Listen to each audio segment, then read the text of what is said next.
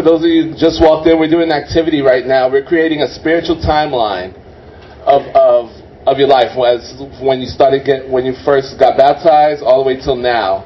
You want to write some highlights of, you know, people you studied the Bible with, memorable retreats, just ups and downs in your life that you can remember through uh, your spiritual walk.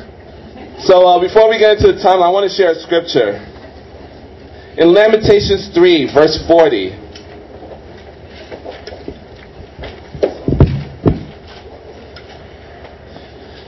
It reads, Let us examine our ways and test them, and let us return to the Lord.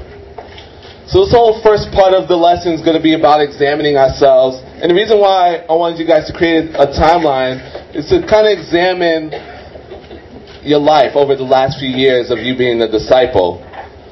Amen. I know that clearly, like through our spiritual walk, we've gone through ups and downs, right? And, you know, and we'll always remember those challenges. We'll also remember the good times. But it's always good to reflect and examine just where we're at right now and how do we view ourselves. So I have two points uh, this morning to uh, talk about examining ourselves. And point number one is take a good look in the mirror.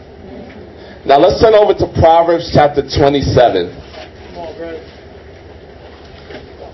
Take a good look in the mirror.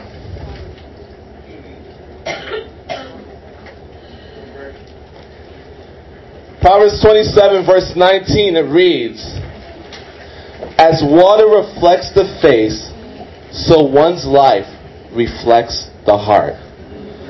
Now, I have some questions for you guys to think about. Do you know yourself right now? What encourages you? What inspires you? What makes you struggle? People look into your heart, who would they see? If they asked to describe yourself, what would you say?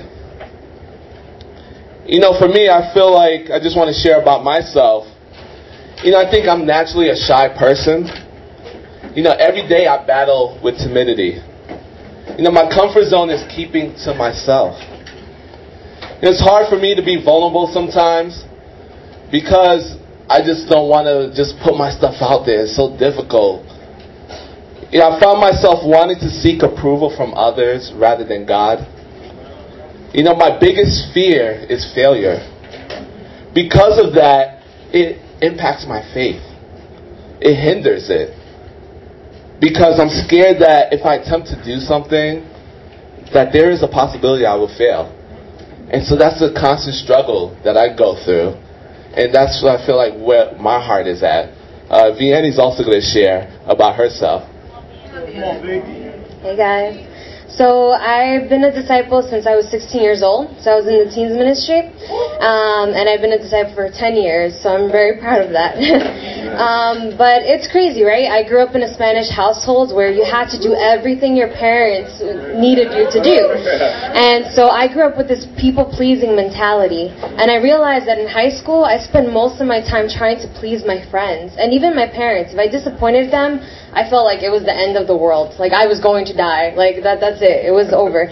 Um, but I realized that uh, once I became a disciple, that followed me into my discipleship. I started seeking the approval of leaders, of disciples, and when I didn't get that approval and I didn't like please them in any way, um, I would feel so insecure. I would feel jealous and envious of people that were getting the praise I wanted, um, and it really hurt. Um, and it wasn't until college where I almost fell away in my freshman year that I realized how far my heart had strayed because of my people pleasing nature.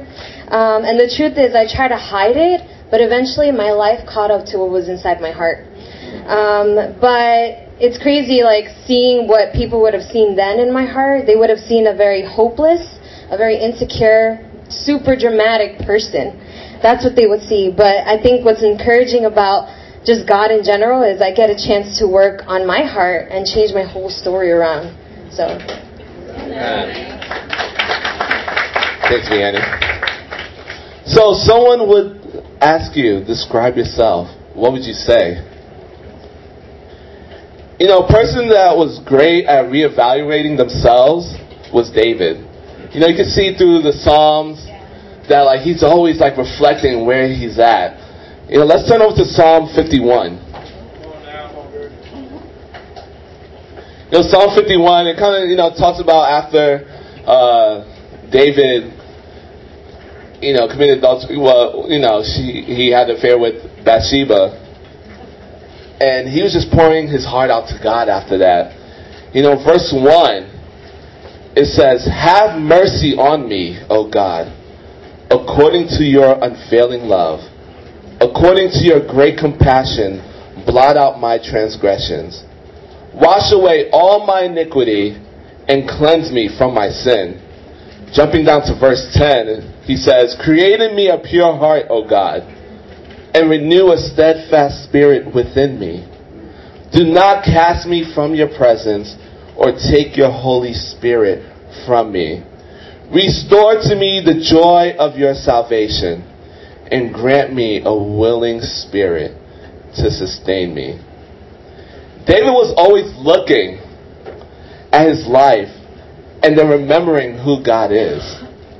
You know, David knew that, knew what he was to God. You know, I think, you know, sometimes it's like, man, we could struggle, we could, you know, feel down, and it's like, man, sometimes we don't want to turn to God. And what's inspiring about David is that every time he fall, he he takes a step back and he's like, you know what? Like, I need to remember who God is. You know, the question I have for you guys is do we know who we are to God? Do we really know how God views us? You know, I know, like, for me, I'm, I could be hard on myself. It could be easy to always, like, look at my flaws, look at the things that I'm not good at, and I could forget how much God loves us and what God really views us, how He views us. So I want to go into point number two. Point number two is see his reflection. You know, some questions I have is how does God see you? What is God's evaluation of you? Let's turn over to Isaiah chapter 43. We're going to talk about how God sees us.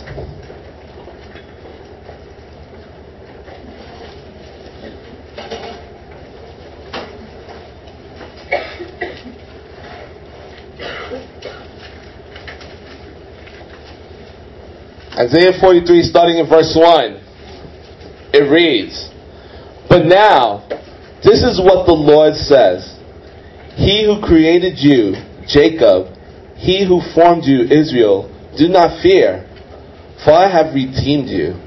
I have summoned you by name. You are mine. When you pass through the waters, I will be with you. And when you pass through the rivers, they will not sweep over you. When you walk through the fire, you will not be burned. The flames will not see you ablaze. For I am the Lord your God, the Holy One of Israel, your Savior. I give Egypt for your ransom, Cush and Seba in your stead, in your stead. Since you are precious and honored in my sight, and because I love you, I will give people in exchange for you, nations in exchange for your life. I really love this scripture. And the part of love is like we are precious and honored in His sight. The question is, why do we forget that? Why do we forget that we are precious and honored in God's sight?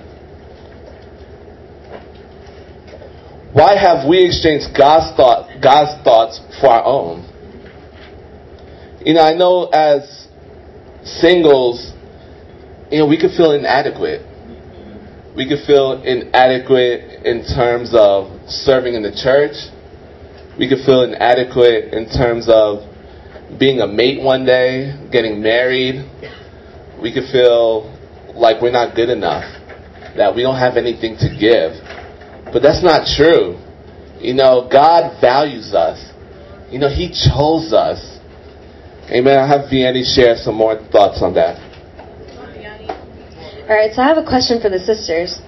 Um, at what point do we become doubtful of about of how God feels about us. At what point in your walk with God did that change? Because He hasn't changed. He's constant. And so I'm afraid that as time goes by and we get older as disciples, we forget the truth about who we are to God. Um, and it's like, for example, my name. My name is Vianney Sabrina Franco Macias.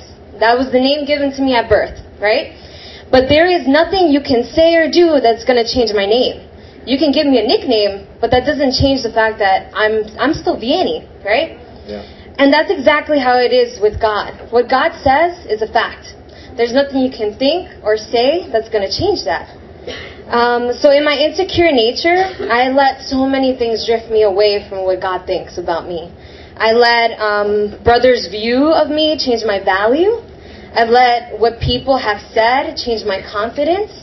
And I've even let life situations put me in a state of quitting. But for what? Right? You you want to know what I know is true based on this scripture about what God feels about me? He says, I'm plainly summoned by name. He protects me from all harm. He is my Savior. I am precious and honored in His sight. And He loves me, and I'm worth a life. So, what is true for you? Amen. Amen. Thank you. Let's uh, turn over to Genesis chapter 16. Another example. Talk about Hagar. Genesis 16, starting in verse 7.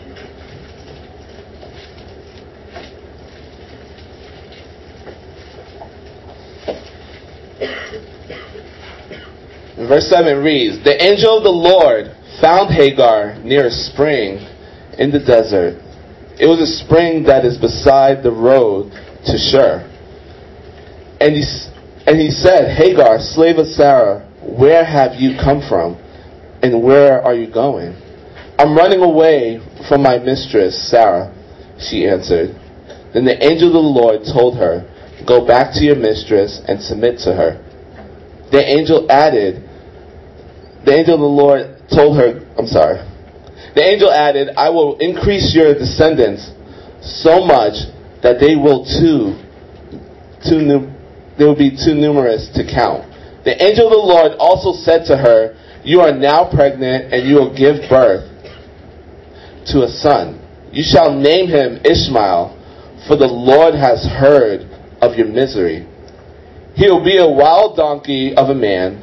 His hand will be against everyone, and everyone's hand against him. And he will live in hostility toward all his brothers. She gave this name to the Lord who spoke to her. You are the God who sees me. For for she said, I have now seen the one who sees me. That is why the well was called Beer Lahai Roi. Excuse the pronunciation. It is still there between Kadesh and Bered. Do we believe that God sees us? Do we believe that He has not forgotten about you? When was the last time you made God's truth your own? You know, a little bit, we're going to break up into some prayer groups. But I have one more scripture to share Psalm 139.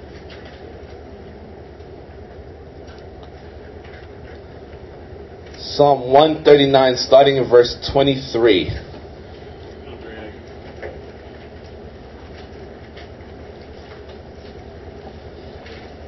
We're going to break up into prayer groups in a little bit, and I want you guys to think about this scripture as you guys break up. Verse 23 reads, Search me, God, and know my heart. Test me and know my anxious thoughts. See if there is any offensive way in me, and lead me in the way everlasting.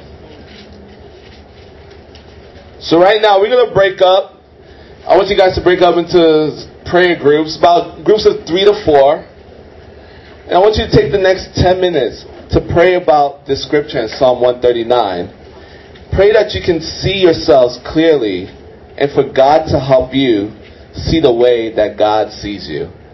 Amen. So let's break up three and four. We'll uh, meet back together in about 10 minutes. Thank you.